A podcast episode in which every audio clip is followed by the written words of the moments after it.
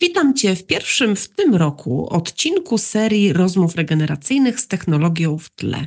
To cykl, który nawiązuje do tematu przewodniego Open Forum. Przyszłość technologii, potęga świadomości. Będziemy w tym cyklu rozmawiać o tym, co nas otacza, także o technologii, ale przede wszystkim i niezmiennie o tym, jak w tym świecie być człowiekiem. Jeżeli uważasz ten kanał za wartościowy, subskrybuj, poleć znajomym, zareaguj, kliknij serduszko. Marzy mi się, aby te treści docierały do coraz szerszego grona ludzi, którzy chcą zmieniać świat na odrobinę lepszy. Zapraszam Cię do wysłuchania tego odcinka. Dzień dobry moi drodzy. Witam Was w drugiej już rozmowie regeneracyjnej tego roku, ale jest to rozmowa jakby pierwsza, dlatego że tą rozmową otwieram taki cykl rozmów z technologią w tle. Jest to nawiązanie do Open Forum, które odbędzie się już 21 marca w Warszawie i być może ta rozmowa da Wam trochę szerszą perspektywę, ale też zachęci Was do udziału na żywo. Bo jak przed chwilą z moim gościem żartowaliśmy, że dzisiaj tak do końca nie wiemy, czy jesteśmy, czy nas nie ma, jak jesteśmy tylko w tych relacjach online'owych, a spotkanie na żywo to jest coś, co nas jeszcze dodatkowo ufizycznia i dodaje takiej, takiej dobrej energii. A moim gościem dzisiaj w tej pierwszej rozmowie jest człowiek, który również jest w gronie osób w Radzie Programowej Open Forum. Człowiek niezwykły, Wiesław Bartkowski. Witam Cię, Wiesław. Witam, witam, dziękuję za zaproszenie. Jestem niezwykły, to nie przesadzajmy, po prostu zwykły. no dobra. Jak to tylko możliwe. No dobra. E, zwykły człowiek Wiesław Bartkowski. Ja też lubię tą, e, e, takie podejście. Tak, każdy z nas jest zwykłym człowiekiem, ale słuchajcie, zanim oddam Wieśkowi głos, to pozwolę sobie przeczytać ten taki krótki opis, który mam o tobie, bo od niego zaczniemy. Więc tak, badacz systemów złożonych i projektant interakcji związany z Uniwersytetem Warszawskim, autor pojęcia i manifestu materia kodu, którym antydyscyplinarnie przełamuje granice pomiędzy sztuką, designem, nauką i techniką. Twórca pionierskich na polskim rynku programów kształcenia łączących informatykę z naukami humanistycznymi i twórczym wykorzystaniem technologii. No właśnie. Wiesław, to było krótko. Kiedyś jak rozmawialiśmy, e, powiedziałeś mi, że mm, nigdy się do końca nie mieściłeś do szufladek, bo mieliśmy taką rozmowę o szufladkach, że tak bardzo nasz mózg lubi e, wkładać ludzi mm, do szufladek, kategoryzować i że ty się nigdy w żadnej nie mieściłeś. To powiedz, jakbyś miał tak opowiedzieć mnie jeszcze raz i słuchaczom, kim jesteś i czym się zajmujesz? Szczęście mózgi są różne, więc nie każdy potrzebuje tak szufladka, ale co najmniej 50% potrzebuje.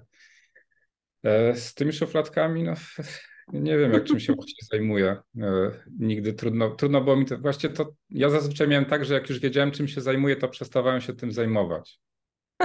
Bo już było załatwione. E, nie, nawet nie chodzi o to, że załatwiono. Czy jak już zajmujesz się czymś, co ma etykietkę, to, to, to przestaje być ciekawe. Aha.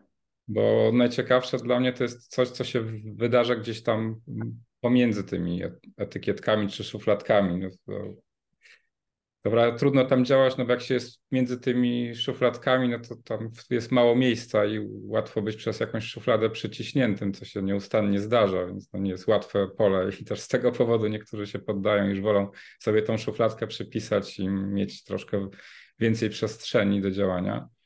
No wiadomo, no w szczególności jak coś jest e, zinstytucjonalizowane, no to, to, to, to trzeba temu nadać jakąś etykietkę, żeby mieć jakieś mierniki, na przykład sukcesu, czy no i wtedy zaczyna się problem. Ja dużo działałem w edukacji, więc widziałem, jak tam to z czasem się zacieśnia. Nawet miałem taki moment, że uczyłem przez kilkanaście lat w liceum i zaczynałem od swojego autorskiego programu nauczania, takiego zupełnie spontanicznego i to jakoś działało, chyba, chyba rozbudzałem w ludziach tych młodych pasję i oni potem się dalej tym zajmowali albo albo czymś innym, ale z, z potrafili mm, myśleć, nie wiem, niestandardowo, odważnie, iść przed siebie. Mieli takie poczucie sprawczości. E, no ale potem jakieś efekty kształcenia, jakaś wystandaryzowana matura, no i to wszystko było w takich etykietkach, że już przestałem uczyć. Potem uczyłem jakiś czas na uniwersytecie, ale tam też się to zaczęło etykietkować, więc też już nie uczę. Czyli co cię najbardziej pociąga? Łączenie różnych i szukanie czegoś pomiędzy? Nie, nawet nie łączenie, znaczy nie staram się na siłę. Nie wiem, może mi ukształtowała jakaś taka podróż przez Bieszczady, jak z kumplem kiedyś wymyśliliśmy sobie na koniec podstawówki, że pójdziemy na wędrówkę przez Bieszczady, tylko nam słabo to szło, bo kiedyś próbowaliśmy, tak pier, pier, pierwsze wejście na szczyt to wyglądało tak, że jakoś zamiast iść do góry, to szliśmy dookoła. I cały dzień nam się nie udało wejść na ten szczyt. Spotkaliśmy w którymś momencie jakiegoś człowieka, który, który z nami wędrował i jak, jakoś ta wędrówka nabrała pewnego rytmu, Mm, ale co zapamiętałem, to coś, co, co w trakcie tych wielu rozmów, podczas tych wielu dni wędrówki od rana do nocy, powiedział, że e, on wyznaje taką jedną zasadę w życiu i nam to jakoś tam też polecał, że jak wszyscy idą w jakimś kierunku, to idzie dokładnie w przeciwnym. Mhm. E, I wszędzie od wyboru studiów po potem jakieś wybory życiowe, po prostu wszyscy idą na jakiś kierunek, no to ty idź na jakiś, na który nikt nie idzie. Co mi się to akurat nie udało, bo chciałem iść na filozofię kiedyś, ale się nie odważyłem. E, więc chyba z tej rady tak do końca nie skorzystałem, ale jakoś potem siłą rzeczy i rozpędu, nie wiem, to się mi wydarzało, no bo poszedłem na informatykę, gdzie trudno było się dostać, bo, bo w zależności od, od roku, w którym się zdawało od 20 do 50 osób na miejsce. no nie, tak. Nie, jest łatwo tam się dostać. Tak było na Uniwersytecie Warszawskim. E, a jeszcze trudniej się utrzymać, e, bo po pierwszym semestrze e, dwie trzecie odpadało. E, więc e, tak zaczynałem, ale po, potem jak skończyłem studia, to trafiłem znowu przypadkiem. Ja myślę, że to przypadki. Ja po prostu płynę tak z prądem, sobie nie wyznaczam za bardzo tych. Jestem otwarty na, na to, co, co los przynosi. Może też o to chodzi. Tak, to też jakoś tam definiuje. No to na jak... pewno dobra, dobra filozofia w, e, w życiu badacza. Takiej ja nigdy osoby... nie projektowałem czegoś, w ogóle nie, nie wiem, co to jest ścieżka kariery. E, nigdy w życiu żadnego CV nie złożyłem i nigdy nie planowałem swojej kariery. E, a ciągle mi się wydarzały jakieś rzeczy, które były jakoś tam fascynujące i, i, i, pozwalające się rozwinąć. Tak jak na przykład po tych studiach informatycznych spotkałem profesora Nowaka, mm, który był profesorem psychologii, ale społecznej, uwaga. Wszyscy myślą, że mhm. jak informatyk idzie na psychologię, na doktorat z psychologii, to idzie po to, żeby jakąś terapię sobie zrobić po tych trudnych studiach. E, I tak pewnie część moich kolegów myślała. Mm, no ale nie, wręcz przeciwnie. Znaczy, to bardzo mi poszerzyło horyzonty. No i do tego stopnia, że gdzieś tam mm, znowu przypadkiem część z tych moich prac, które powstawały w ramach robienia doktoratu, gdzieś wylądowała na przykład na jakiejś wystawie e, w Centrum Sztuki Współczesnej, więc jakoś tak mnie to odważyło i zachęciło w ogóle do pracy z artystami. Ale niektórzy twierdzą czasami, że sam zostałem artystą przez to. No, ale, no, no właśnie, no właśnie, opowiedz o tym, dlatego że ty y, łączysz mm, w tym, co robisz, bo nawet chyba nie, nie można tego nazwać pracą.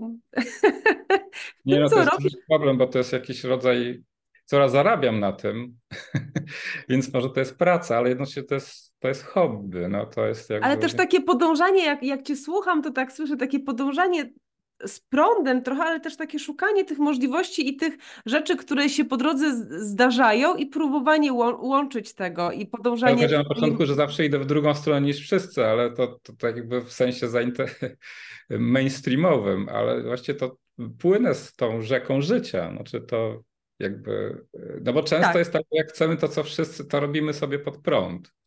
Ale w takim sensie to... życiowym, że walczymy z czymś, co w ogóle jest nie dla nas. I w tym sensie jakby ja staram się z tą rzeką płynąć i e, ale oczywiście to nie znaczy, że to zupełnie jest jakiś randomowy i bez, bezładny ruch, tylko tu trzeba się trochę odepchnąć, tam się trzeba trochę odepchnąć, żeby utrzymać się w tym nurcie a, swojego życia. No tak, ale zauważać to, co się y, wydarza po drodze. No właśnie, opowiedz o tym, bo mm, chcemy rozmawiać o technologii dzisiaj, trochę jest tak, y, no w tle gdzieś jest ta technologia, która się pojawia. Ty to robisz od, od lat, czyli łączysz mm, coś tak zwanego twardego, czyli informatykę, ze sztuką. Ja nie wiem, czy to jest twarde. No, kolejna szufladka, w którą wsadziłam informatykę. Będzie się ze mną trudno, bo wszystko jakby od swetrarium, nie wiem czy znasz ten termin, nie. coraz dzisiaj swetrze z tego powodu może. A, no dział IT w firmach często jest nazywany swetrarium. Ach. i kapciarnią. Bo ja też y, y, pamiętam kiedyś pracowałam na piętrze z informatykami, którzy chodzili w kapciach po, y, po korytarzu. Tak. I no ja byłam zadziwiona. Ja nie wiem, jak teraz to jest. Ja tu słyszałem, że obciachem jest mówić, że jest informatykiem, bo informatyk to jest taki od wkręcania papieru do drukarek, a teraz to są specjaliści od różnych rzeczy. Od Java. no właśnie. Dużo jest tych nurtów. Dobra, zostańmy przy tym wątku. Pierwszy wątek czyli połączenie technologii ze sztuką. Co z tego może nie połączenie. To nam nie ma co łączyć. Znaczy, y, to jest wszystko jest wszystkim. To w jaki sposób już jest połączone. Zajmujesz się, nie wiem, te, te techniką, czy, czy, czy informatyką, czy tą swoją działką, to można no, w różnych stylach robić. No i to w jaki sposób to robisz, y, to może być rodzaj sztuki. I co wcale nie jest łączenie, bo to bardziej ze sposobu myślenia o tym wynika. I otwartość na pe pe pewne, pewne obszary, no bo jak ktoś tak powie, że jak mój kolega lubił mawiać, że poezja to nie dla niego, bo on ma ścisły umysł. I on nic z tego nie zrozumie, ale właśnie to wręcz przeciwnie z tą poezją i ścisłym umysłem. To... E, no, ale, ale myślę, że to właśnie jak, trzeba się starać myśleć o tym nie, nie w kategoriach.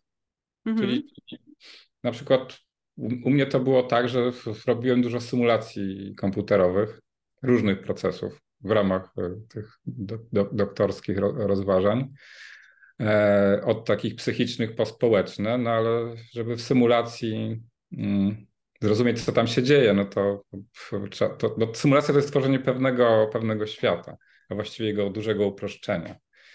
Ja zresztą stąd postrzegam komputer jako taki wzmacniacz moich możliwości umysłowych, bo, bo mogę stworzyć sobie pewien świat i zobaczyć, jak on się zachowuje, ale w głowie bardzo trudno sobie e, to wyobrazić tak bez tego komputera, bo to jak mamy jakiś złożony proces, właśnie te systemy złożone, w którym tych elementów są setki milionów, miliardy. Co prawda każdy z tych elementów jest super prosty i oddziaływania między nimi są super proste, ale przez to, że tego jest tak dużo, Mm, to co całość systemu jest zupełnie nieprzewidywalna. Trudno sobie wyobrazić, jak coś się może stać, jak te, te miliardy elementów na tryliony sposobów zaczną ze sobą oddziaływać. Na przykład może stać się świadomość, co się dzieje w mhm. naszym mózgu na skutek, a może nawet nie w mózgu. Niektórzy uważają, że to nie, nie neurony odpowiadają za, za świadomość, więc to, to nawet tego nie wiadomo. E, więc, więc puszcza się taką symulację, no i, i, trzeba sobie jakoś zobrazować, co tam się dzieje. Można to pokazać za pomocą liczb, ale te liczby często mówią niewiele, więc łatwiej obrazami. Więc siłą rzeczy robiłem dużo wizualizacji przy okazji tych symulacji. I pamiętam, że Łukasz Ronduda, był wtedy kustaszem działu nowych mediów Centrum Sztuki Współczesnej, dawne czasy. Eee, ale nadal Ronduda działa w obszarze sztuki nowoczesnej. I on to zobaczył, powiedział, że to jest jak film jakiegoś tam słynnego artysty i chciał to pokazać na wystawie swojej. Ja stwierdziłem, jak to? No dobra, chcesz pokazywać, to pokazuj. I pamiętam, że wtedy na wernisażu było tak dziwnie, bo, e, bo jacyś moi znajomi z ASP pytali, co ja tu robię, od kiedy się sztuką interesuję. No i potem zaczęli, że tam są jakieś moje prace na tej wystawie i, i trochę było dziwnie, bo ich prac tam nie było. E, a bardzo chcieli, żeby były, a ja bardzo nie chciałem, znaczy po prostu mi się wydarzyło. Więc jakby, jeśli się naprawdę fascynuje e, i robi to z pasji, e, no po prostu go to kręci, no to, to ja uważam, że to, to po prostu ma wartość. Ja myślę, że to w ogóle jest taki, mm, taki styl życia takie podążanie właśnie za pasją, za, za tym, co cię fascynuje, wchodzenie w to na 100%, to, to o czym tak dużo dzisiaj mówimy, czyli o tej uważności, o tym takim byciu tu i teraz, to to też trochę jest o tym, zauważaniu tego, co mi się przydarza i, i pójście za tym, za, za propozycją, za opcją, za, za, za ciekawością. Hmm. No, Nie planowanie, nie, nie, nie, nie ustawianie celów z góry, tylko, tylko czekanie, jak gdyby robienie swojego, bo to też nie chodzi o to, żeby, e, żeby nic nie robić, tylko robienie swojego i podążanie trochę za. To jest to nic nie robienie, dobrze o tym powiedziałaś. Strasznie jest ważne, żeby umieć nic nie robić. A to już jest inny wątek, tak? Umiesz nic nie robić? No, z trudem. No właśnie to jest ten problem, że jak e, cię pasjonuje to, co robisz, to strasznie trudno nic nie robić, bo, bo nawet jak pozornie nic nie robisz, to i tak to robisz. To przetwarzasz. No nie, no, myśli zaczynają tam biec sobie tak. i pewnie medytacja by pomogła, ale to jeszcze nie próbowałem. Chociaż gdzieś tam medytowałem w ruchu, w tym sensie, że zawsze mnie jakoś w Himalaje ciągnęło, nie wiem dlaczego ale nie tam, żeby zdobyć jakiś najwyższy szczyt, tylko... Pochodzić dookoła góry. Nawet nie chodzi do... No, dookoła góry to faktycznie mi się zdarzyło. Jednej z... Do, taka góra Machen, jedna z trzech e, najświętszych e, gór, z trzech świętych gór w, dla Tybetańczyków. I tam faktycznie robi się korę wokół tej góry. My tam z grupką trzech, trójki znajomych, czy we czwórka robiliśmy antykorę, no bo ponieważ jakby nie wierzymy, jesteśmy z tej religii, więc oznacza, że nie będziemy tutaj święto krastwo uprawiać i pojedziemy w przeciwną stronę. Pielgrzymi nas bardzo zawracali przez cały czas, mówili, że nie w tą stronę trzeba zawrócić. Znowu pod prąd. I dokąd doszliście? Tak, no i to mówię, że medytacja w ruchu, no bo to jechanie na tym tak. rowerze przez no, taki monumentalny krajobraz gdzieś tam pod górę przez cały dzień, no to, to faktycznie jest jakiś rodzaj medytacji. No może właśnie to, niektórych tak jest, że, że muszą sobie tam ciągle jakieś pokonywać coś, nie wiem, gdzieś dążyć. Akurat u mnie to nie było po to, żeby zobaczyć, jak wysoko jestem w stanie wjechać, ale ja po prostu lubię jechać. tak na tym cierpiał, bo ja jechałem na takim trójkołowym rowerku i zawsze chciałem zobaczyć, co jest za następnym zakrętem, więc na każdym spacerze dojeżdżałem coraz dalej bardzo nie lubię wracać tą samą drogą. Więc droga powrotna wyglądała tak, że na jednym ramieniu mój kulejący dziadek niósł mnie, a na drugim rower.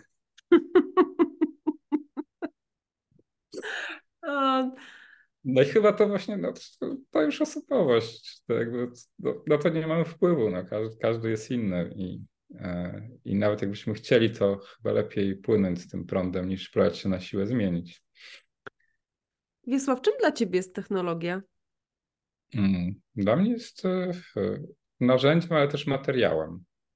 Mhm. Bo ja się technologią posługuję, tak jak mówiłem o tych symulacjach komputerowych, to, to wtedy jest to dla mnie narzędzie, które pomaga mi jakoś zrozumieć otaczający świat poprzez robienie eksperymentów na tym, no właśnie nie wprost na tym świecie, ale pośrednio.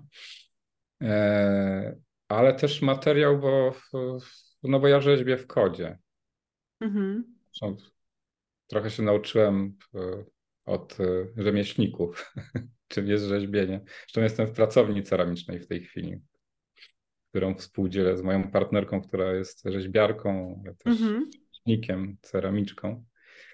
Więc na co dzień to, to obserwuję i się nauczyłem no, od niej rzeźbić w pewnym sensie. Znaczy takiego innego spojrzenia na, mm, na to, czym w ogóle jest programowanie. No, to dla informatyka programowanie no to jest, albo inaczej mówiąc, kodowanie, no to jest zapisywanie pewnych abstrakcyjnych wyobrażeń w postaci jakiegoś tekstu, mm, który, w którym są no, zaklęte te działania, które komputer ma wykonać.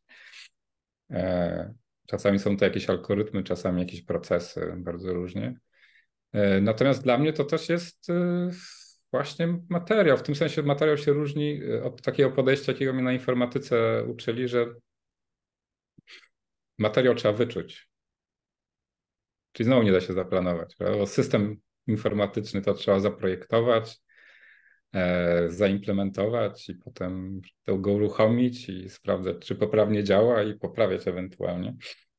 Ale on musi być jakoś tam zaprojektowany. A tutaj w, materiał, z którym, w którym rzeźbisz, ta glina, to ona ci, masz jakiś pomysł oczywiście, co z tej gliny chcesz zrobić, jaką rzeźbę, jaką formę, e, ale jak zaczynasz się dialog z tym materiałem, to on trochę, trochę ci podpowiada, znowu płyniesz z tym prądem.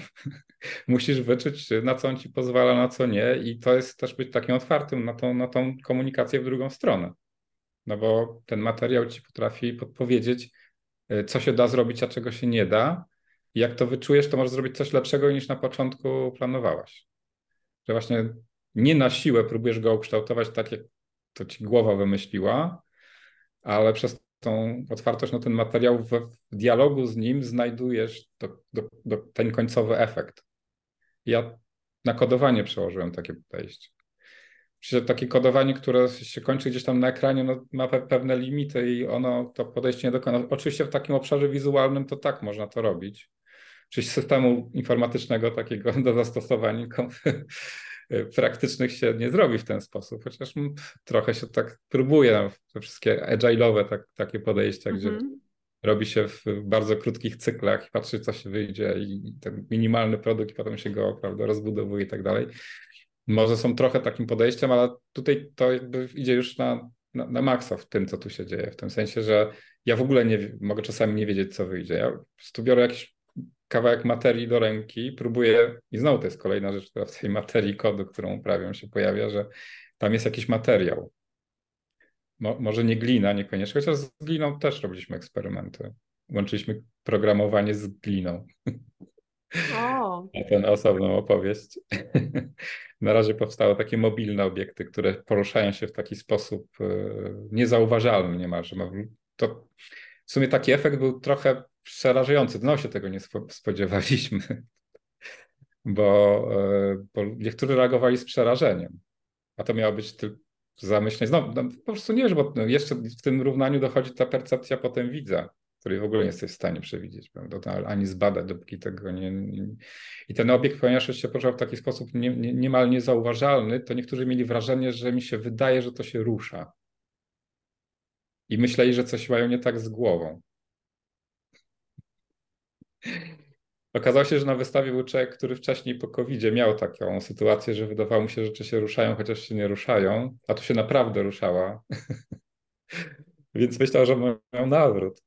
E, ale też osoby zupełnie bez żadnych takich wcześniejszych epizodów. No to tam z kolei było takie przyjemne zaskoczenie u tych osób, że wow, to się naprawdę rusza. To jest takie niesamowite, że mi się wydawało, ale to, to jest naprawdę. Więc takie, to, to takie działanie na pograniczu magii trochę, że jeśli tą te, te, technikę cyfrową połączymy ze światem realnym, tym fizycznym, w którym my egzystujemy, nie takim jak teraz, że, mhm. że nawet nie wiemy, czy istniejemy, bo jesteśmy na i jeszcze nie widzieliśmy na żywo.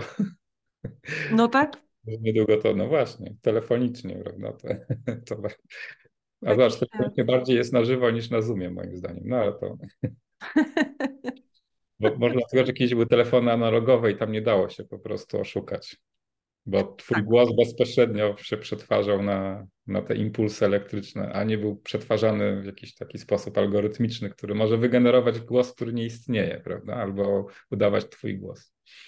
No ale może do tego jeszcze przejdziemy. E, no i to, to, to właśnie, że to, to bycie w świecie jest tutaj super ważne, że tą materię kodu, czyli kod przez materię kodu zanurzam w świecie. Czyli nie zamykam kodu za e, szklaną szybką, którą co najwyżej tam możemy, nie wiem, ja lubię takie porównanie, ktoś kiedyś mi tak powiedział, a to ja rozumiem, no to jest jak całowanie się przez szybę, taka interakcja ze współczesną techniką cyfrową, prawda? No to gratuluję, no to pełne spektrum doznań, prawda? Więc ja staram się tej materii kodu, znaczy tej technologii cyfrowej przy, przywrócić jakby peł, peł, pełne spektrum możliwości. Nie chodzi o, o, feedback haptyczny, którzy sobie mogą tak pomyśleć, tylko po prostu o, o bycie tej, tej, tej rzeczy, jakby zanurzenie w świecie tak jak my jesteśmy zanurzeni. Czyli my poznajemy świat w, w ruchu, fizycznie go doświadczając, będąc w świecie, eksperymentując też z tym, bo cały czas my, będąc w świecie, wpływamy na ten świat, ale nie, nie wirtualnie, tylko realnie. Nasze, nasze akcje mają bezpośredni wpływ i no nie wiem, no dziecko na przykład, co jest świetnym przykładem, jak obserwowałem rozwój mojej córki, no to przecież smakowanie, prawda? Nie można zabronić dziecku, żeby nie jechało językiem po podłodze, bo ono tak doświadcza świata. Naprawdę istnieje. A nie tylko przez tą szybkę sterylną, prawda? Więc y, tutaj podobnie, tak? Czyli materia kodu To jest taki materiał, który nie tylko na czuja pozwala coś robić, czyli kształtować ten, ten, ten, ten obiekt poprzez ten kod, ale ten obiekt na końcu ma tą fizyczną, materialną postać. Czyli co na przykład powstaje w, takim, w takiej traktując kod jako materiał. I to jest znowu bardzo trudne, bo, bo oczywiście można to jakoś na wideo spróbować pokazać, a może podeszły jakieś materiały wideo do wplecenia w tą naszą wypowiedź. O, y, byłoby super. Ja pamiętam, y, y, wydaje mi się, że kilka z tych takich przykładów wideo było na tym twoim TEDzie, który oglądałam. Tak, tak. E, ostatnio. Bo tam rzeczywiście to były takie e, e, obrazy, które zrobiły na mnie wrażenie. Na przykład pamiętam stolik, który modelował się pod moje potrzeby.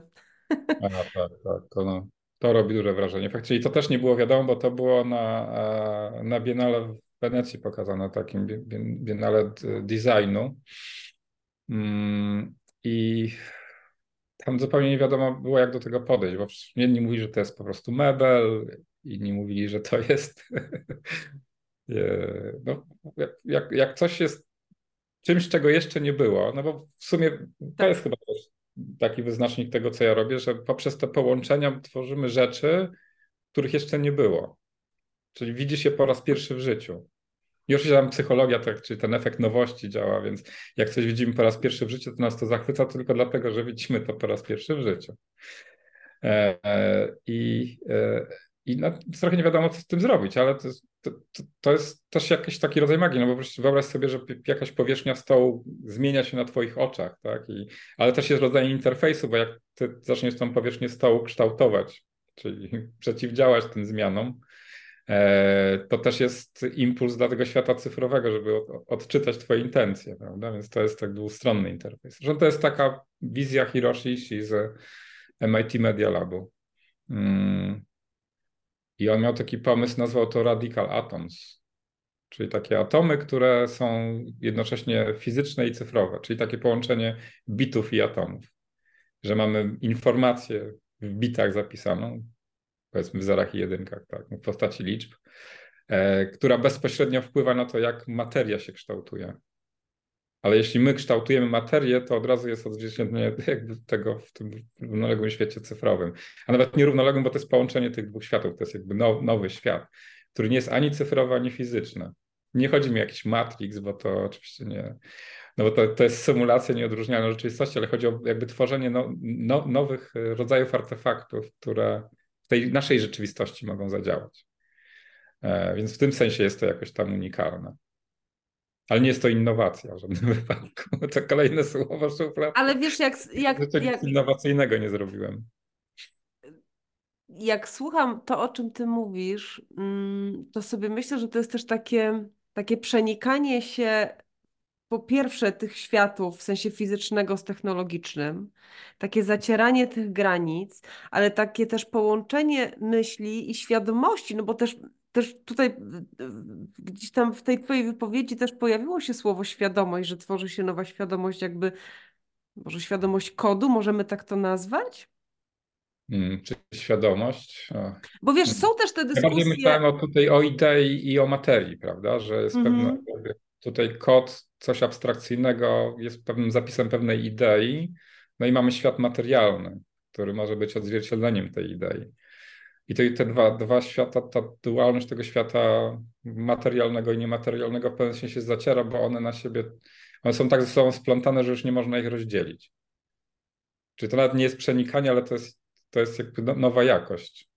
Czy nie da się tego oddzielić? No bo kod jest zanurzony w tym fizycznym obiekcie i, i wpływa na jego działanie, e, ale jednocześnie to, co my zrobimy z tym obiektem, wpływa na ten kod. Więc to jest, to, to jest no tak jakby od, ja oddzielić od ciała. No to się nie da po prostu. No bo my, my jesteśmy też tym ciałem. To tak w systemach złożonych też jest. To, jest super trudne do wyobrażenia. To jest w ogóle, tak. jak już to załapiemy, to jest takie wow, nie? to jest takie proste, ale to w systemach złożonych jest bardzo fajnie wyjaśnione, że e, e, najlepszym modelem systemu E, i takim najmniejszym możliwym do zrobienia jest sam system. Czyli gdybyśmy chcieli zrobić sztucznego człowieka, e, no to to się nie da. bo musielibyśmy mm, zrobić coś dużo bardziej złożonego niż jest, niż człowiek sam, sam sobą jest, żeby móc tego człowieka symulować. Więc naj, najprostszym sposobem na, na, na, na, pojawienie się człowieka na świecie jest, są narodziny dziecka. Po prostu, po prostu. to jest. Nie ma co kombinować. Nie ma co kombinować. To jest bardzo dobry sposób. Polecam zresztą, bo naprawdę tacierzyństwo jest czymś cudownym. I to w ogóle możemy sobie teoretyzować i mówić, dlaczego nie, ale to jest niesamowite, więc to w ogóle nie da się tego zastąpić żadnym innym doświadczeniem. E, I, e, i tak samo tutaj, no po prostu nie, nie, nie da się zrobić, nie da się szukać na przykład model pogody, czy można powiedzieć, że mamy symulację pogody, prawda? I, ale symulacja pogody nie jest pogodą. Pogoda jest czymś, co, co fizycznie jakby istnieje, jest. tak? I jest też pewnym systemem, e, oczywiście, który niesie ze sobą jakąś informację, ale to jest nierozerwalne, bo tam informacja o pogodzie jest w tym systemie pogody, tak? a może dalej nawet klimatu zakodowana. E, I, i ona jest tym klimatem jednocześnie. Czyli, nie, czyli symulacja klimatu nie jest klimatem, a nam się to zaczyna cholera mylić. Bo nam się wydaje, że, że wiesz, to, co jest w social mediach czy w jakimś innym cyfrowym świecie, jest tym tożsamym ze światem, czyli map, nam się mapa z terytorium zaczyna mylić. To jest bardzo stała, rzecz. I, I tutaj tak płynnie przeszliśmy od tego, co, co można myśleć o technologii w ogóle w kontekście tego wszystkiego. A tak zamykając tą materię kodu, no to, to, to polecam. Znaczy, to jest w ogóle nie, nie, niezwykłe doświadczenie, bo to też ma taki otwierający charakter. Znaczy, ja staram się też uczyć nadal w minimalnym zakresie, ale gdzieś tam uczę tej, tej materii kodu pod różnymi nazwami. Czasami to się nazywa creative coding, ale mm, ja wolę to nazywać materią kodu i to jest, to jest niesamowite w, w tym sensie, że ludzie jak się jakby odważą porzeźbić w tym kodzie, to mają takie poczucie sprawstwa, że mi się jakby czują, że ten świat technologii e, nie jest czymś nieosiągalnym dla kogoś, kto myślał sobie, że on nie jest do tego stworzony. Że no w ogóle takie myślenie o świecie technologii w takich kategoriach, e, że to jest dla wąskiej grupy inżynierów, którzy, którzy prawda, będą to tworzyć, e, a, a my się do tego nie nadajemy, bo to mamy, e, bo my jesteśmy na przykład humanistami i nadajemy się tylko do, do pewnych rzeczy. Prawda? I to jest w ogóle, to jest oddawanie pola. W ogóle nie można w ten sposób myśleć, bo, bo to nie jest tak, że ktoś jest humanistą, a ktoś jest inżynierem, bo inżynier też jest humanistą, jest człowiekiem.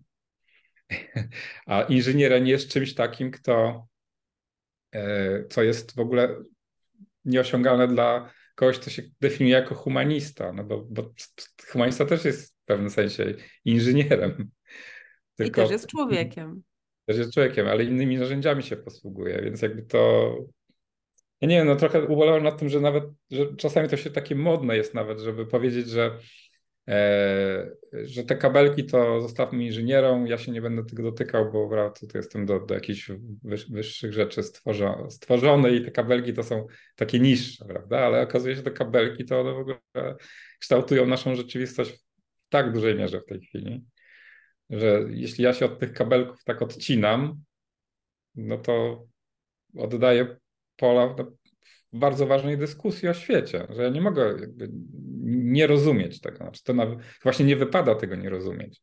Czy nie być specjalistą. Nie, ja, nie, ja ucząc materii kodu nie mówię tym ludziom nigdy, że oni będą programistami i pójdą zaraz do banku zarabiać miliony. Jak ktoś u mnie na rozmowie rekrutacyjnej zapyta, jaką będzie miał pracę po tych studiach, e, e, no to już oblał. Mam nadzieję, że kandydaci nie będą oglądać. Tak, no, tak dobrze szło, po prostu pod koniec rozmowy padło to pytanie i o kurde, to jest ktoś, kto nie rozumie, po co są te studia. No właśnie, e... czyli co? Czyli co przed nami? Interdyscyplinarność? Trochę wszystkiego? Nie, no właśnie ta interdyscyplinarność, no to znowu jest słowo szufladka. Co znaczy mhm. interdyscyplinarność? Każdy pod tym rozumie coś innego. I oczywiście często to nie jest takie słowo wytrych, jak chcemy rozwiązać jakiś problem, to zróbmy zespół interdyscyplinarny, bo tylko bo to jest klucz. No to nie jest klucz, bo, bo często ta interdyscyplinarność polega na tym, że spotykają się ludzie z różnych obozów yy, i sposobów myślenia i zamknięci na tych pozostałych. Czyli jakby każdy się okopuje swojej terminologii nie chcę, i już mamy niby interdyscyplinarność, bo, no ale nie, rozmawiają, jakby nie rozumieją się, nie, nie, nie, nie pracują jak, jako całość. Ja myślę, że to bardziej właśnie to kierowanie się pasją. Ja, ja lubię tak, jak to definiował e, mm, Ito, były dyrektorem IT Media Labu. Mm, on mówił, że, mm, że to, co powinno nas napędzać, to taka jakby pasja do rozwiązania jakiejś rzeczy. I teraz, jeśli znajdziemy ludzi, którzy, którzy kierują się tą samą pasją, jakby, jakby właśnie płyną jakby w ten sam sposób w tej rzece, to nieważne z jakich oni są dziedzin, to znajdą wspólny język, bo mają wspólną pasję. No i to jest sposób na zrobienie czegoś e, dobrego, a nie interdyscyplinarność. Oczywiście dobrze, żeby te osoby, które mają wspólną pasję, były z różnych dziedzin.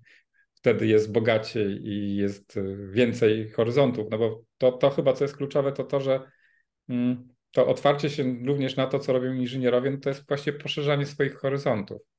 Oni robią naprawdę niesamowite rzeczy i ciekawe, tylko oczywiście to jest bardzo hermetyczny świat, bo ciężko jest przebrnąć często przez terminologię, czy, czy w ogóle jakiś sposób wyrażania się.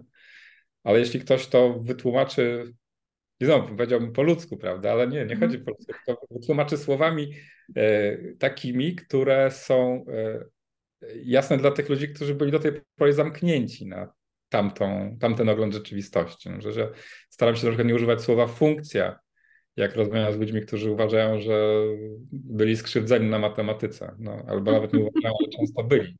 Prawda? Jak powiem mhm. funkcja, to się włącza w nich takie zjawisko na psychologii opisane wyuczona bezradność. Czyli no, jak ci się coś skojarzy z pewnym obszarem traumatycznym, to twoje zdolności umysłowe realnie maleją w tym momencie. Więc jak, jak tak. odpowiednio lawiruje... Już na pewno tego nie zrozumiem. Tak, już na pewno tego nie... Na pewnie to, to, to rozumiesz doskonale.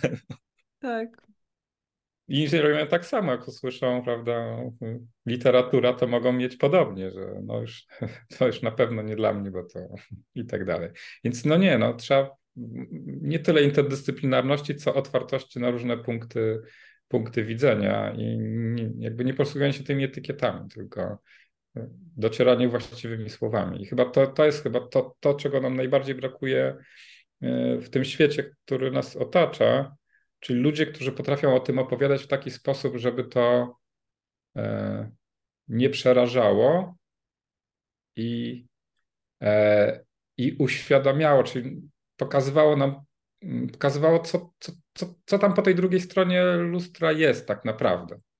Że tam że to, to, to nie jest czarna magia, tak? Że to w ogóle myślenie, oczywiście, ja lubię taką technologię tworzyć, która jest nieodróżnialna od magii. Jak ktoś mnie pyta, jak to działa, no automagicznie albo...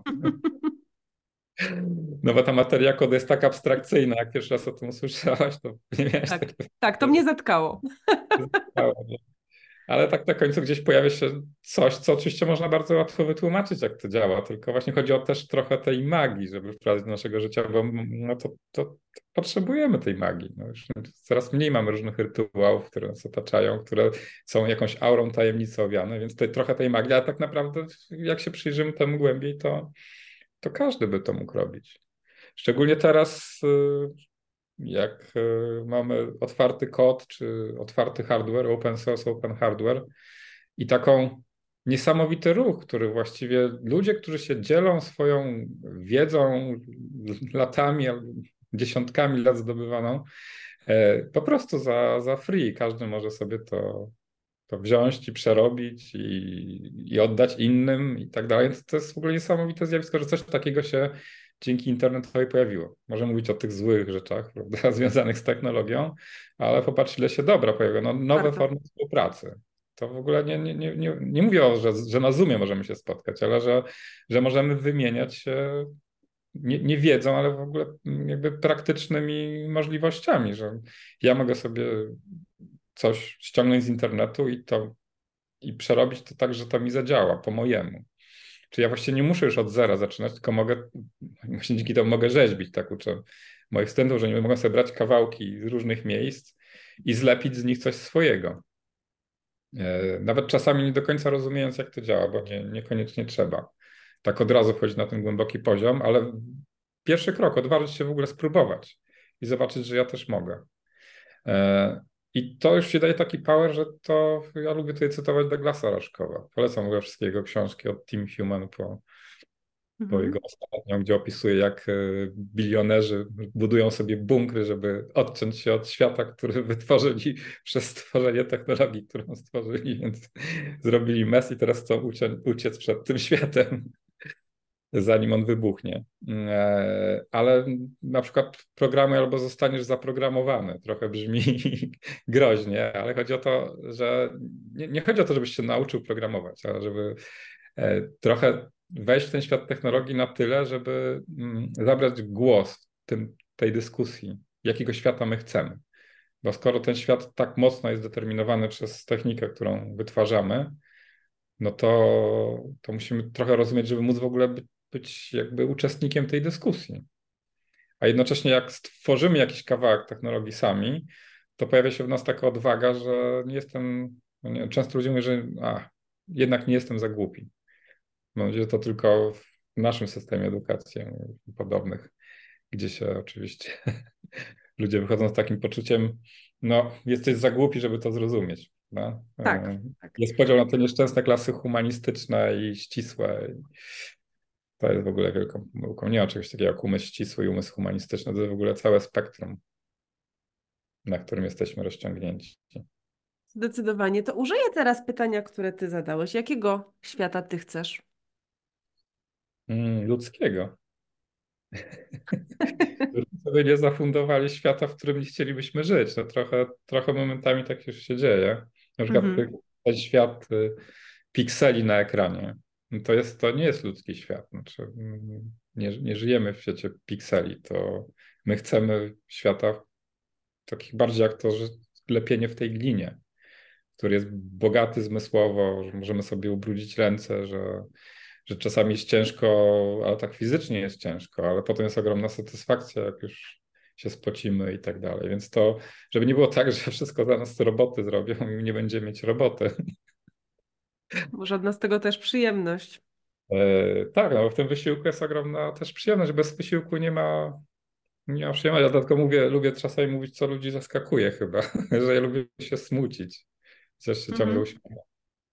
E, bo w takim stanie ciągłej, zresztą no znowu Huxley i nowy wspaniały świat, prawda, że możemy się zabawić na śmierć ale w tym trybie zabawowym bardzo ciężko jest o, o, namysł i taką refleksję nad tym światem. No i teraz, jeśli sobie dzięki technologii wytworzymy taki bezrefleksyjny świat nieustannej zabawy, e, no to ten system drugi Kahnemana nam się będzie rzadko włączał, czyli nie będzie takiego namysłu nad naszym życiem. Jakby to wszystko takie będzie, jakby będziemy się ślizgać po powierzchni, I to szczęście będzie takie też bardzo powierzch powierzchniowe, że tak powiem. Czyli gdzieś tam w gruncie rzeczy będziemy nieszczęśliwi, śmiejąc się i samotni w tłumie. Tak. A ten smutek jest dokładnie, właściwie to jest, smutek jest szczęściem zresztą okaże, nie? że to jest ten moment, kiedy, kiedy jesteśmy w takim stanie, że jesteśmy w stanie bardzo głęboko wejść e, w to, czego naprawdę chcemy. Taką głęboką refleksję, która wymaga namysłu, czyli znowu to jest, ja tak chyba, jeśli myślę o sztucznej inteligencji, to chyba najbardziej się obawiam tego, że przestaniemy myśleć. No bo, no bo jeśli będziemy tak outsourcować, no to to w ogóle ta, ta działka naukowa, którą się zajmuję, jest bardzo ważną jedną z rzeczy, które, o której myślimy, no to jak tworzyć technologię, żeby ona nas nie prowokowała do outsourcowania, takie słowo z informatyki, outsourcing, tak, żeby ktoś inny za nas to zrobił. Czyli na przykład, żeby e, sztuczna inteligencja myślała za nas, bo myślenie jest, e, no właśnie, to jest wysiłek, tak. Może dlatego tak pod tą górkę lubię jeździć, bo lubię się wysilić. E, a bez tego wysiłku no, nie ma szansy, żeby na ten namysł, tak. I i bez tej, bez jakby posmucenia się też nie ma w ogóle szansy, żeby uruchomić tą refleksyjność w sobie. To jest taki smutek refleksyjny, nie w tym sensie, że żałoby, prawda, czy rozpaczy, ale taki niedestrukcyjny smutek, ale taki smutek, który. Jak czasami ktoś pyta, czy jesteś smutny, a ja tylko po prostu się zastanawiam, namyślam się. I to wygląda, jakbym był smutny, prawda? Więc coś w tym jest. Nie?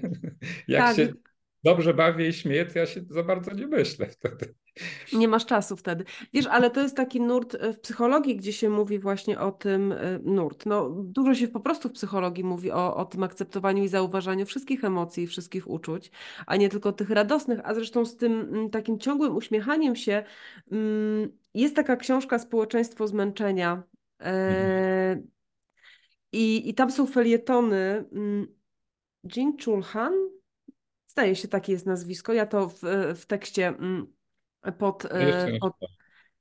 E, I on tam pisze o właśnie takim zjawisku e, takiej, takiej, takiego ciągłego zadowolenia, które sprawia, że i, i, są na to badania, że właśnie te, tak, tak duży wzrost depresji u ludzi dzisiaj, to jest właśnie wynik tego, że jesteśmy tak ciągle mamy być zadowoleni. W social mediach cały czas widzimy tych zadowolonych ludzi i myślimy, oni mają lepiej niż my. Jak gdyby tracimy kontakt z rzeczywistością. Nadal przez... tak jest w social mediach, bo ja już tam dawno nie byłem. Nadal tak jest. I mm... Myślę, że już to minęło. Tak, nie, nie. I to myślę, że nigdy nie minie, póki my sobie nie uświadomimy, ile nam to robi y, złego. Jak, jak rzeczywiście ten powrót, to o czym ty mówisz, ten powrót do świata realnego i do tego bycia po prostu ludźmi i robienia normalnych czynności, wykonywania ich fizycznie. E, ja osobiście to porównuję do rzeczy, które też ja y, lubię robić, czyli lubię gotować, lubię wypiekać chleb, lubię go wyrabiać. E, mm. Lubię też właśnie, nie wiem, wyplatać makramy. Mam to poczucie sprawczości i wiem, że ten świat cyfrowy tam jest. Zresztą on wiem na pewno, że on bardzo nas y, y, y, otworzył na świat i tutaj jest, jest ta, no nie spotkalibyśmy się pewnie tak szybko, nie zrealizowalibyśmy tej rozmowy, gdyby nie to, że mamy taką możliwość spotkać się wirtualnie najpierw. Wiadomo, że no, to też do czegoś prowadzi, ale uważam, że to otwiera granice takie tego, co możemy zrobić, po co możemy sięgnąć, nawet w kodowaniu to, o czym ty mówisz. Natomiast musimy pamiętać o tym, żeby, y, żeby jednak żyć realnie i, i, to, i otaczać się realnymi rzeczami.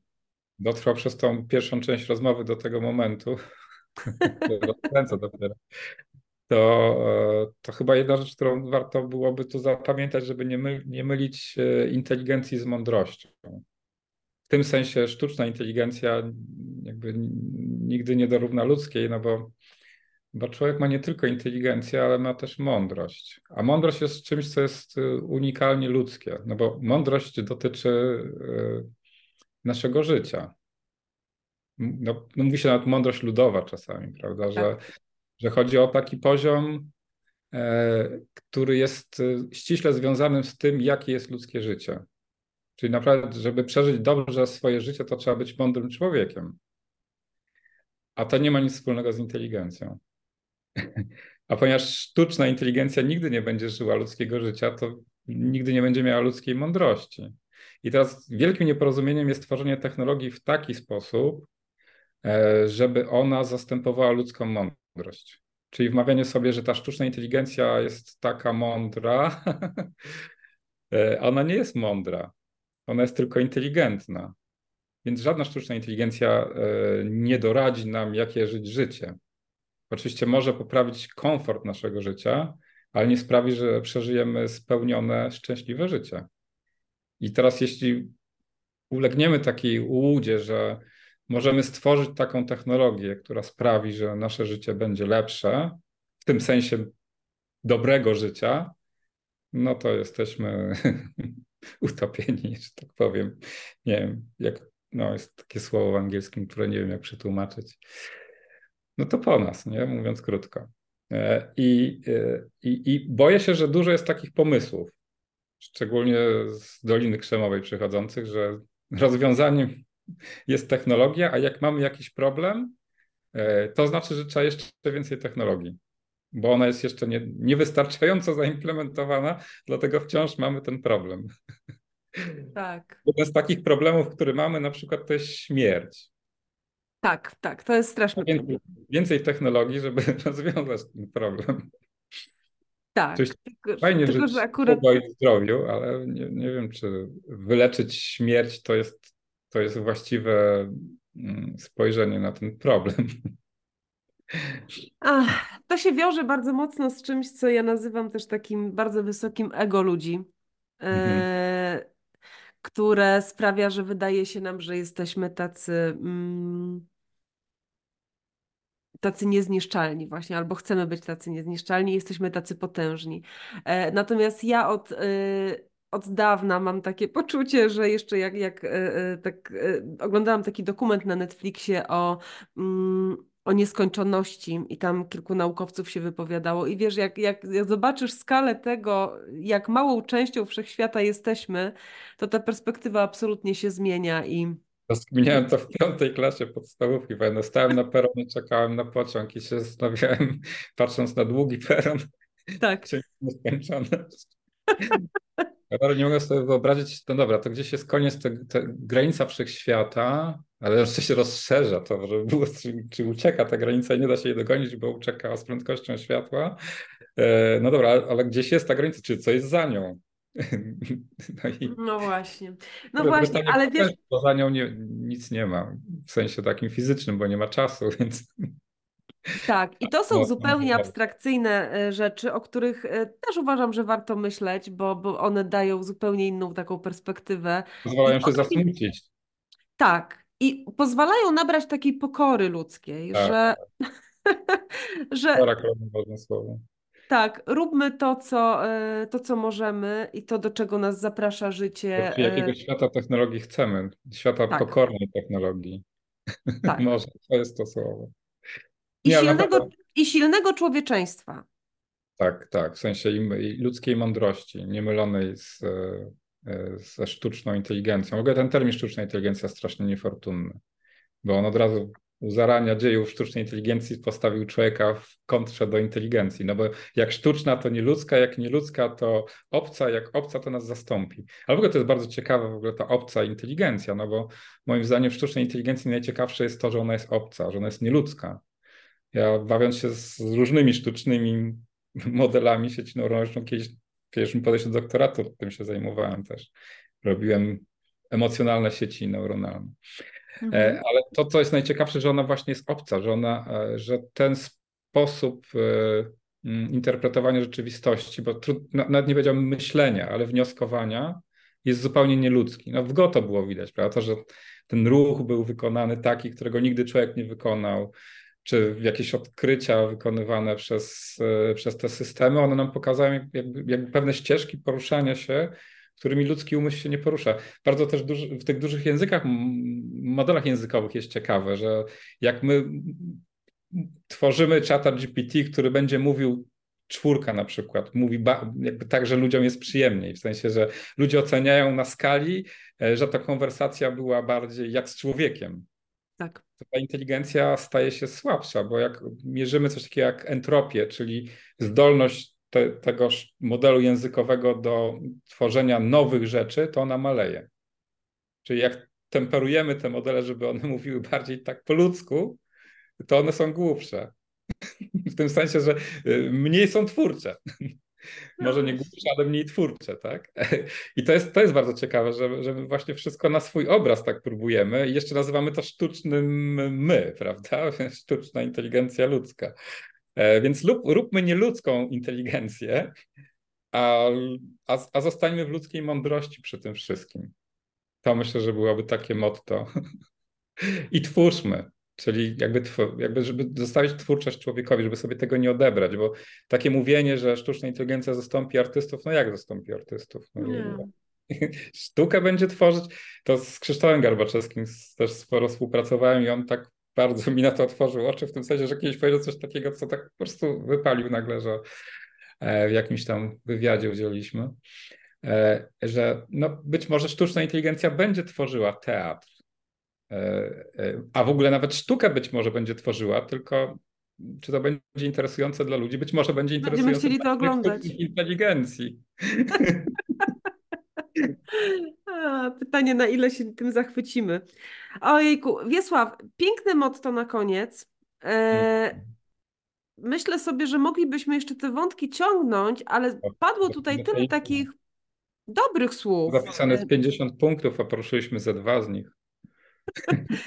Ale tak, ale to wiesz, już to, co najważniejsze powiedziałeś i... Za dużo pytałaś o mnie.